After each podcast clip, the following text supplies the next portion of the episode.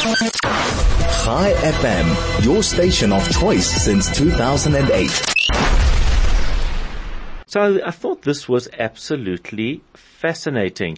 At live audience events, women are often outnumbered by men when it comes to asking questions. And apparently it's a difficult habit to break. Why is that the case?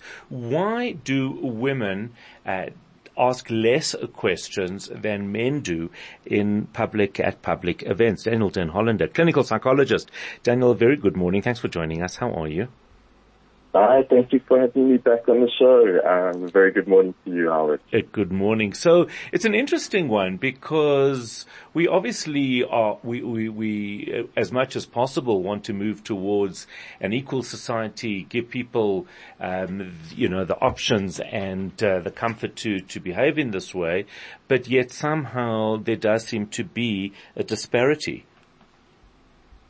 Yes, um, and I think, you know, sometimes we've got to be also a bit patient um, in regards with change um, because often the, the, the most difficult um, change to, to relieve ourselves from mm. is the change of the mind, the, the change of, of how we are perceived, uh, which is often something that, uh, that, that happens within our own minds rather than um, necessarily something that uh, somebody else can liberate us from. So it's, it, but is it changing? Are we moving at least in the right direction? Can we be comforted by that? I think we're in a difficult stage at the moment. Um, I think that, um, you see, here, here's the problem, is that um, you can't liberate a person. A person needs to liberate themselves. That, that, that's the, the dynamic that comes on there. If, if you liberate somebody, then you, you, the person's not really free. Um, and I think to an extent is, is what hap- what's happening now is that you, that the, best that we can do in regards to something like this is to change the perception and create the opportunities for people to be able to actualize their own power and their own strength. But we cannot do it for another person. That's counterintuitive. Mm. Interesting. Trudy says, thanks Trudy. Uh, good morning, Howard. It's because women know all the answers. I think that's, uh, yeah, yeah, and if they ask a question, it's really just to confirm it. you know, uh, when, when, when I was asked about this topic, um, mm. you see, I, I think to some extent, you know, I, I always find myself being the one asking questions, um, at, yes. at, at, conferences and so forth. Um, but I think to an extent is to say, I think maybe one part of it is that it is difficult to ask questions in those difficult situations because, you know, there's a lot of pressure on you. Um, you know, first of all, um, you're talking about something that you might not be as um, an expert in it right. as the person who's speaking mm-hmm. because uh, otherwise you would have been the one doing the talk. Um, secondly is, you know, your own position in that room.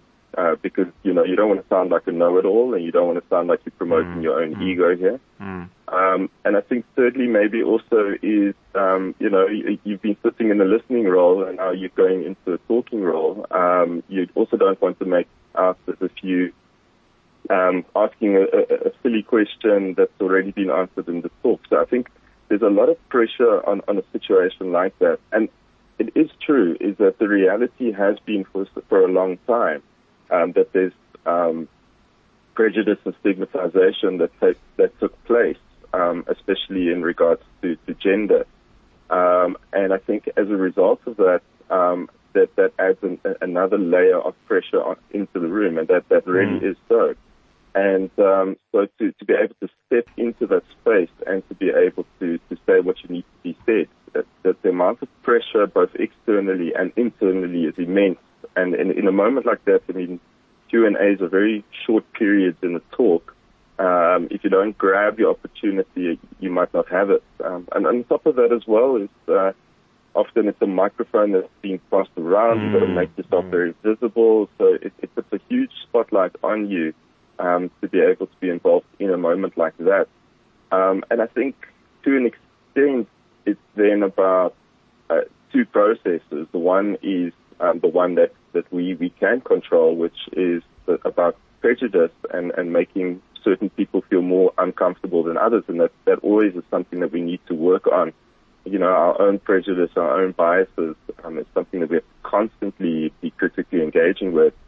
But I think secondly as well is um, that for each one of us, uh, the ability to be able to hold your own opinion in, in, in, in a crowd is, is not the easiest process. Uh, it's not the easiest thing to do. Um, even after asking a question and I get a good response, I'm still wondering afterwards, have I asked, did I ask it right? Did mm, I mm. ask the right question? Did I? So and, and that sort of self-doubt um, that, that always accompanies something like that, that if, if, if there's any vulnerability around that, um, that becomes, can become detrimental. Very interesting indeed. It is about to go nine o'clock. Carol says might divulge personal weaknesses. Indeed, I think uh, that's uh, that's really what uh, what we're saying. Vulnerabilities, weaknesses, uh, lack of confidence in some areas. It's something just to be aware of. But it's also a pity not to ask your questions when you when you can get answers to something that you might be interested in. That was Daniel Den Hollander, a clinical psychologist, uh, talking to us about that notion.